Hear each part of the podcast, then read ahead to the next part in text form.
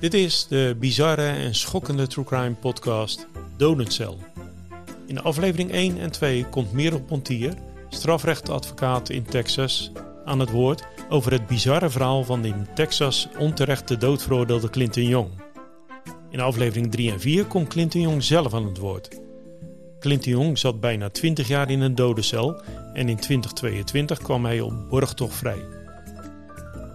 Daarnaast verwijzen wij u graag naar de website clinton young foundation dot com. Dit is aflevering één, Merel Pontier en haar eerste ontmoeting met Clinton Young.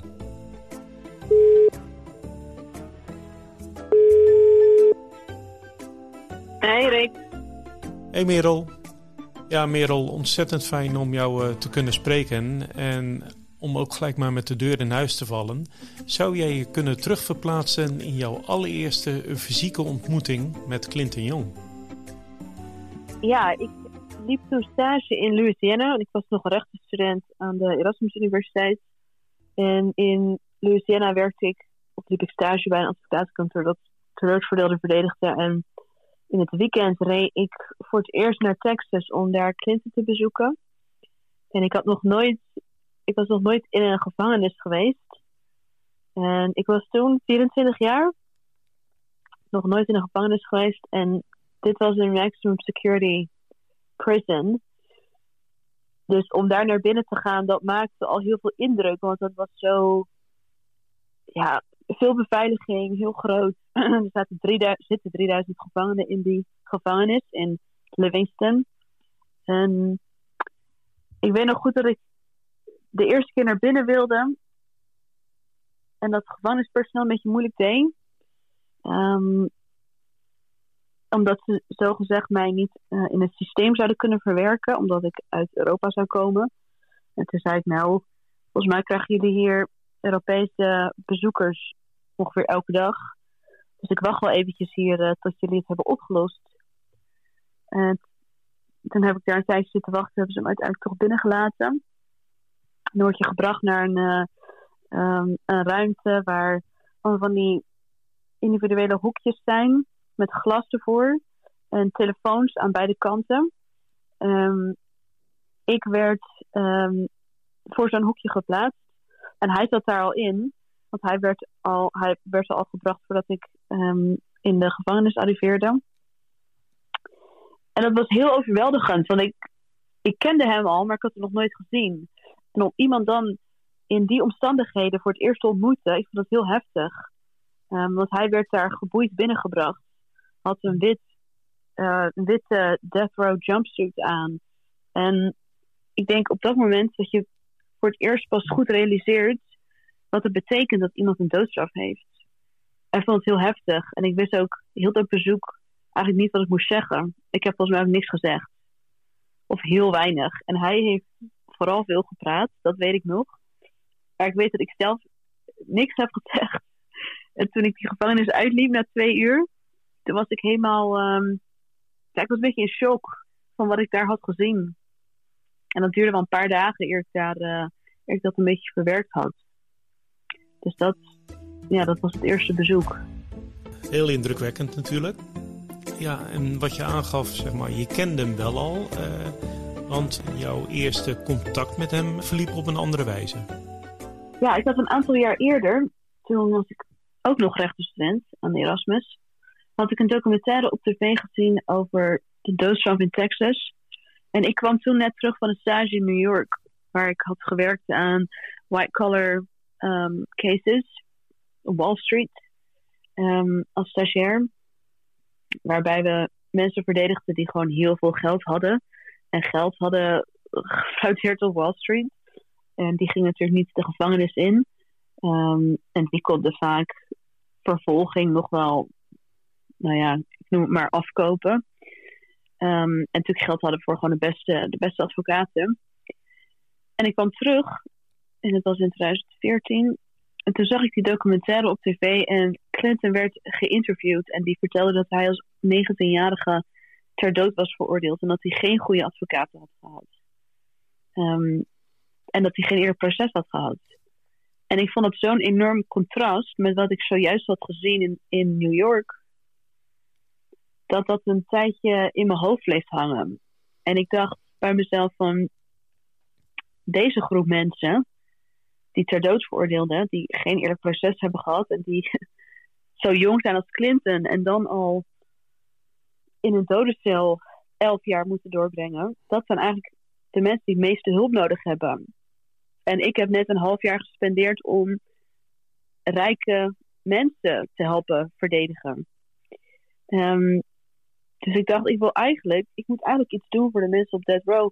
Maar wat kan ik dan doen? Ik ben nog steeds rechtenstudent. En toen besloot ik om hem uh, een brief te schrijven. Ik dacht, ja, dat is het enige wat ik dan kan doen. En hij schreef mij terug. En um, toen hebben we eigenlijk over de jaren heen een, uh, een vriendschap opgebouwd. Door middel van briefwisseling. Ja, en Merel, wat, wat maakte hem voor jou zo bijzonder uh, om die briefwisseling uh, te blijven volhouden? Nou, Clinton is in dat opzicht anders dan andere gevangenen, omdat hij, hij is heel intelligent. Hij heeft zichzelf heel veel geleerd over de wetten, over de jurisprudentie.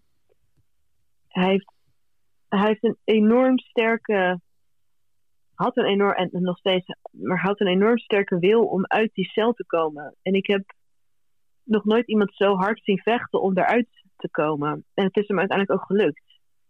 En ik zei ook op het begin van, um, nou ja, ik heb met stages gelopen in Amerika en mocht je daar over willen corresponderen, dan, um, dan ben ik hier, zo niet, even goede vrienden.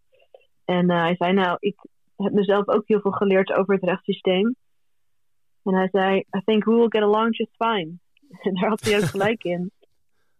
Dus wij correspondeerden heel veel over. Ik vertelde hem over hoe het Nederlandse systeem in elkaar zat. En dan vertelde hij mij weer over hoe het Amerikaanse rechtssysteem in elkaar zat.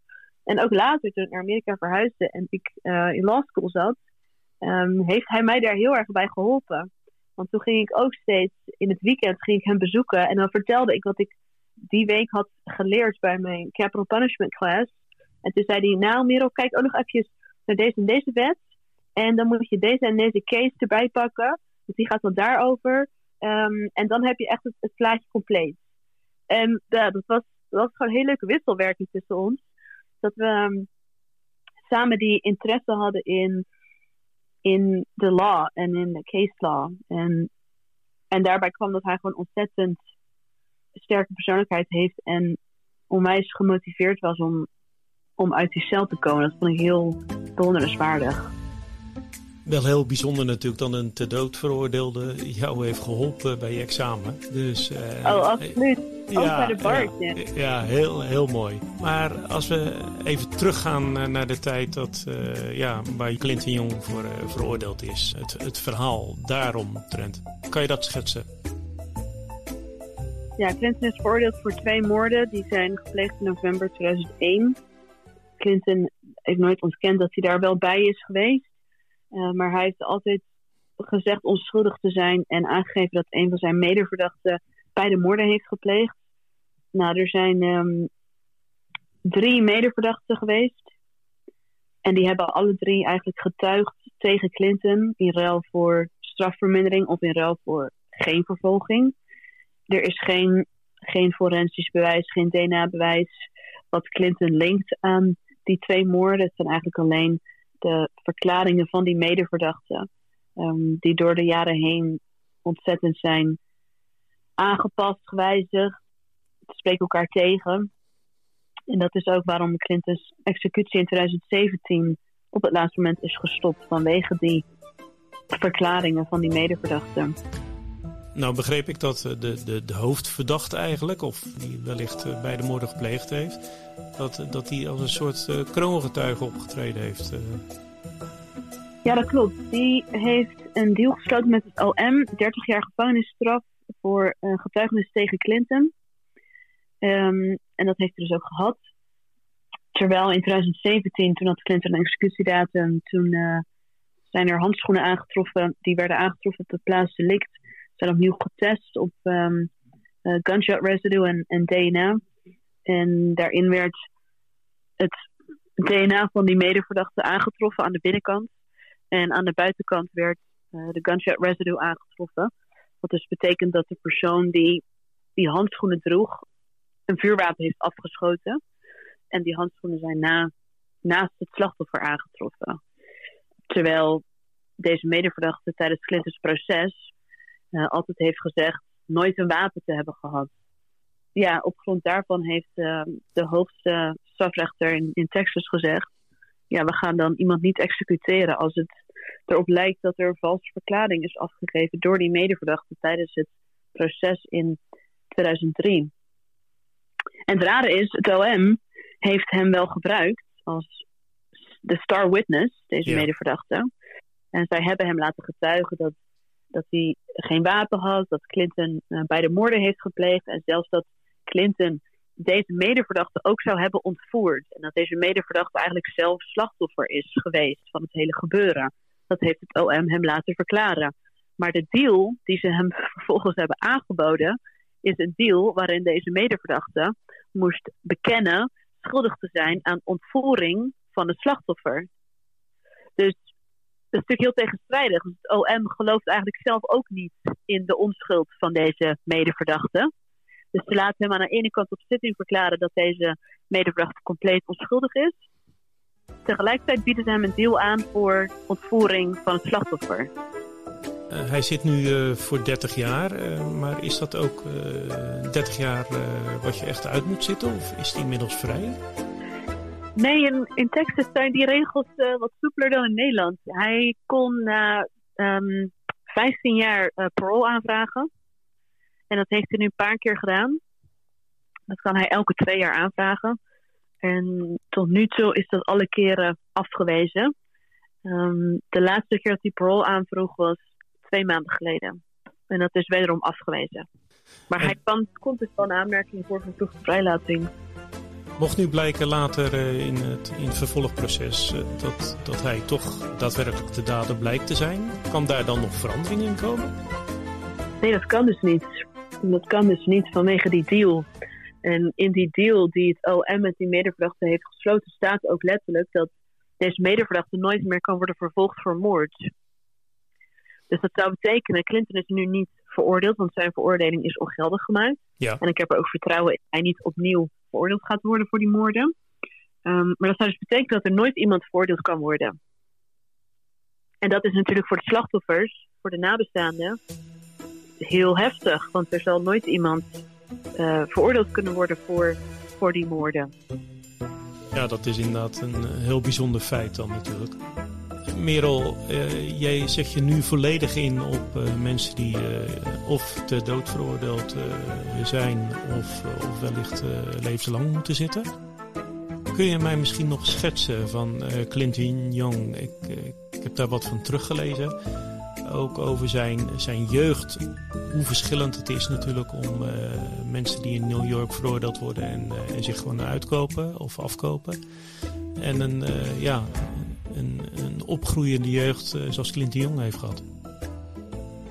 Ja, en dat is niet alleen Clinton, maar dat zijn eigenlijk al mijn cliënten. En ik durf wel te zeggen, bijna iedereen die op death row zit of een levenslange gevangenisstraf uitzit, um, die... die hebben allemaal een verschrikkelijke jeugd gehad. En ik wil niet doen voorkomen alsof ze zelf geen enkele verantwoordelijkheid hebben voor wat ze al dan niet gedaan hebben. Maar wat je eigenlijk terugziet bij al deze jongens is dat uh, ze zijn opgegroeid in een huis, vaak zonder vader.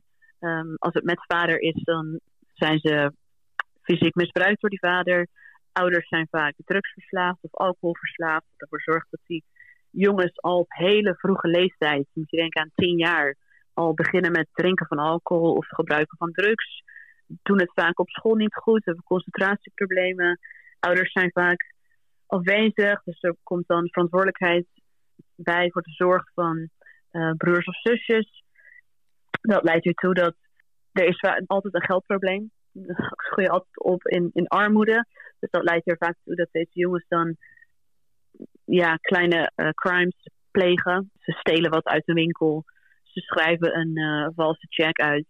En wat je bij allemaal ziet is dat ze op enig moment belanden in een jeugdgevangenis. Nou, de jeugdgevangenis in Texas zijn niet te vergelijken met jeugdgevangenissen in Nederland, waar het volledig, volledig gericht is op rehabilitatie. Maar hier, er staat ook onbekend, bestaan de jeugdgevangenissen uit extreem veel geweld.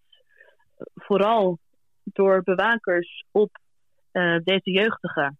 En om je een voorbeeld te geven van een verhaal dat een van mijn cliënten mij vertelde, is dat um, de bewakers het dan leuk vonden om uh, die jongens in een, um, ze noemen dat dan een gladiator tank. Dat is een soort um, ja, hondenhok, maar dan groter.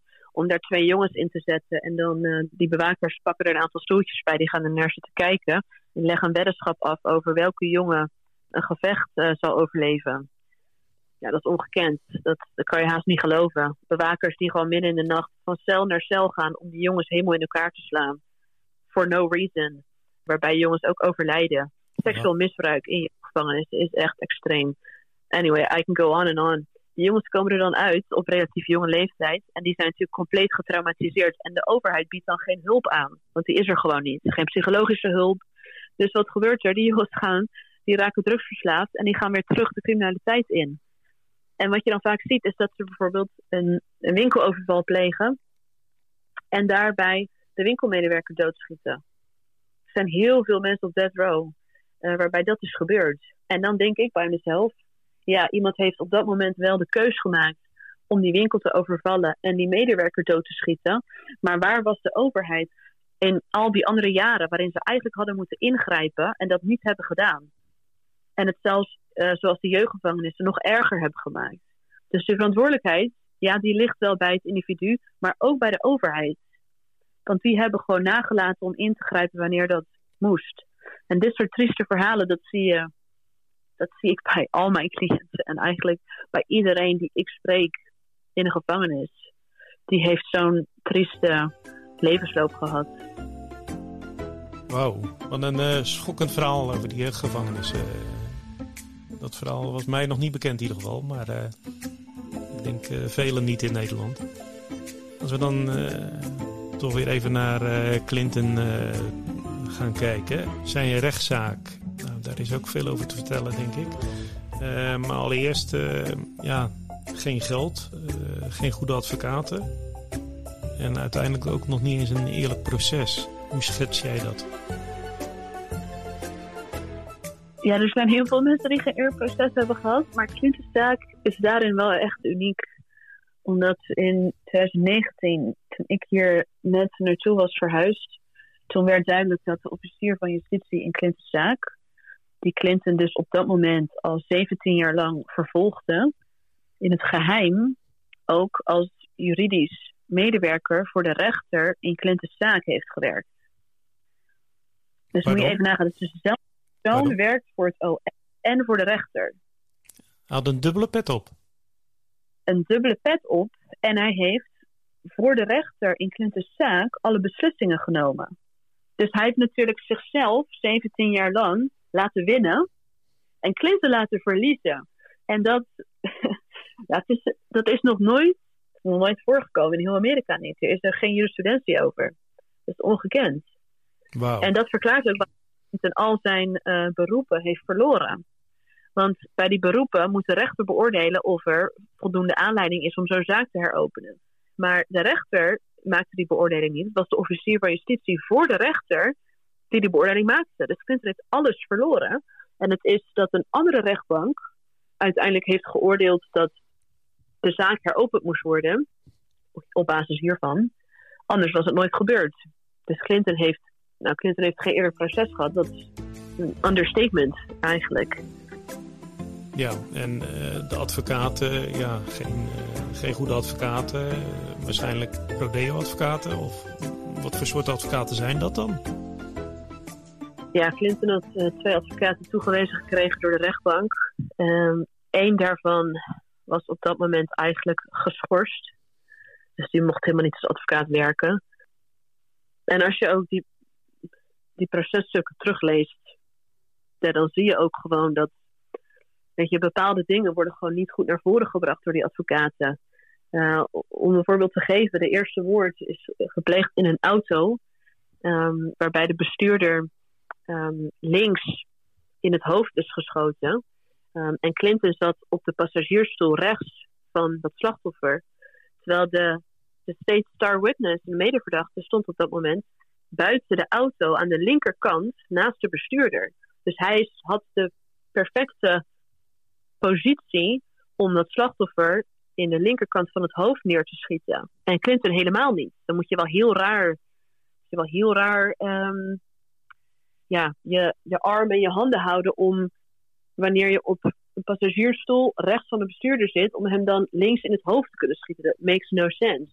Maar dat, dat soort dingen worden dan gewoon niet gehighlight. Het wordt dan gewoon niet nadrukkelijk naar voren gebracht, zodat de jury dat ook ziet. En dat is gewoon heel jammer. Ja, dus uh, de advocaten waren niet echt uh, heel sterk, uh, om het maar zacht uit te drukken. Ik wilde toch nog even terugkomen op die, die officier van justitie. Volgens mij heette die Ralph Petty. Ja, klopt. Is die uiteindelijk uh, ook niet gestraft hiervoor? Nee, die is daar niet voor gestraft. Uh, wat er is gebeurd is, um, de Orde van Advocaten hier in Texas, die um, hebben hiervan lucht gekregen en die hebben toen aangegeven dat zij wel een onderzoek zouden gaan starten naar Ralph Petty. Maar voordat dat onderzoek werd gestart, uh, heeft Ralph Petty eigenlijk zijn uh, law license uh, ingeleverd. En gezegd van, nou, ik wil dat onderzoek niet. Hier heb je mijn, mijn license en ik, uh, ik ben al geen advocaat meer. Maar hij wilde dat onderzoek niet hebben. Dus er is nooit een onderzoek gekomen. Hij heeft zelf zijn, uh, zijn barcard ingeleverd. En verder is er niks, niks gebeurd. Heel bijzonder allemaal. Uh, Merel, dan, uh, als we dan weer even het, uh, het Clinton-verhaal ingaan. Hij is op een gegeven moment toch vrijgekomen. Hoe heb jij dat ervaren? Laat ik zo zeggen, waar was jij op het moment dat hij uh, op borg uh, vrij kwam? Nou, Clinton's veroordeling is dus ongeldig verklaard vanwege die dubbelrol van de officier van justitie. Hij is toen van in tweeduizend eenentwintig van Devereaux afgehaald en teruggebracht naar een uh, county jail. Want wanneer een veroordeling ongeldig wordt verklaard, dan komt De, de ex-veroordeelde, zogezegd, terug in de positie waarin hij was voordat de trial begon. En Clinton zat twintig jaar geleden in voorarrest, dus hij zat nu ook weer in voorarrest in zo'n county jail.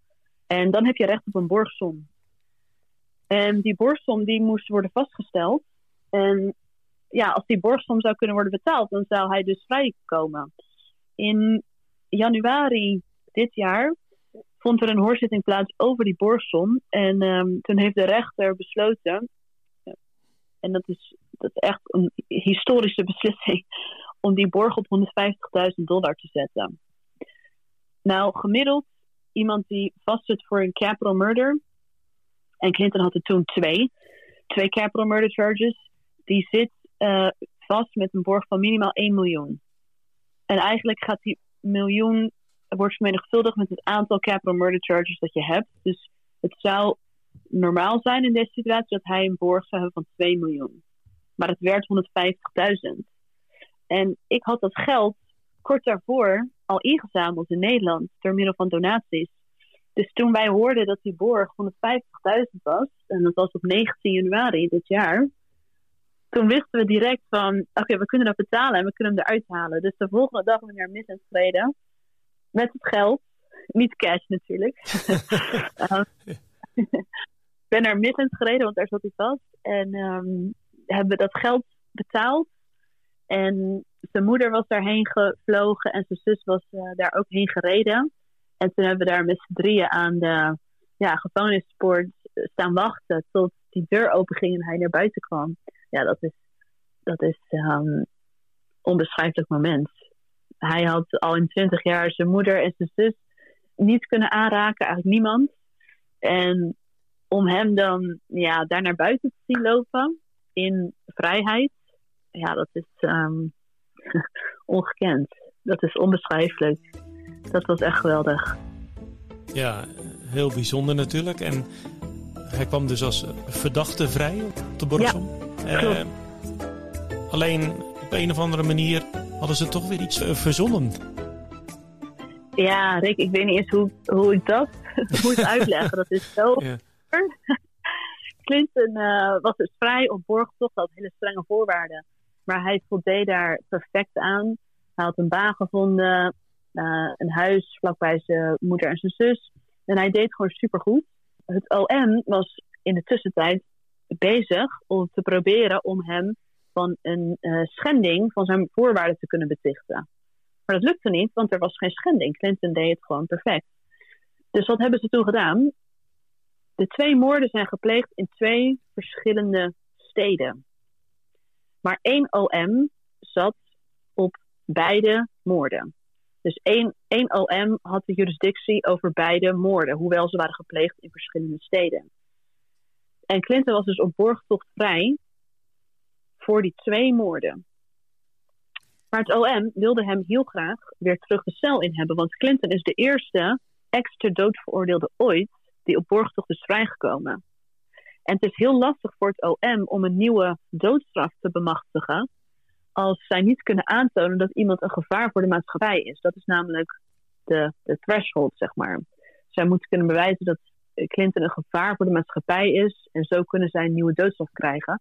Maar als iemand natuurlijk buiten vrij is en het gewoon perfect doet, ja, dan kan je dat niet aantonen. Dus er was voor hen alles aan gelegen om hem die cel weer in te krijgen. Dus dat hebben ze toen gedaan. Ze hebben Clinton opnieuw gedagvaard met een van de twee moorden waarvoor hij al gedagvaard was en op borgtocht vrij was.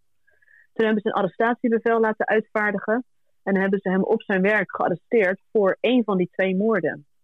En toen heeft hij twee weken lang in, uh, in de cel moeten zitten voordat wij, voordat ik hem weer op borgtocht vrij kon krijgen. Dus Clinton heeft nu, dat is krankzinnig, twee dagvaardingen voor hetzelfde feit en twee keer een borgtocht voor hetzelfde feit. En ook waar het, hetzelfde O M zit achter beide dagvaardingen. Ja, dat is... Mensen vragen mij, hoe kan dat? Ja, I don't, I don't know. I don't know what to say. It, it happened. Het is gebeurd. En uh, we proberen natuurlijk wel om dat terug te draaien. Maar dit is hoe ver het O M in Texas gaat om een, een doodstraf te krijgen.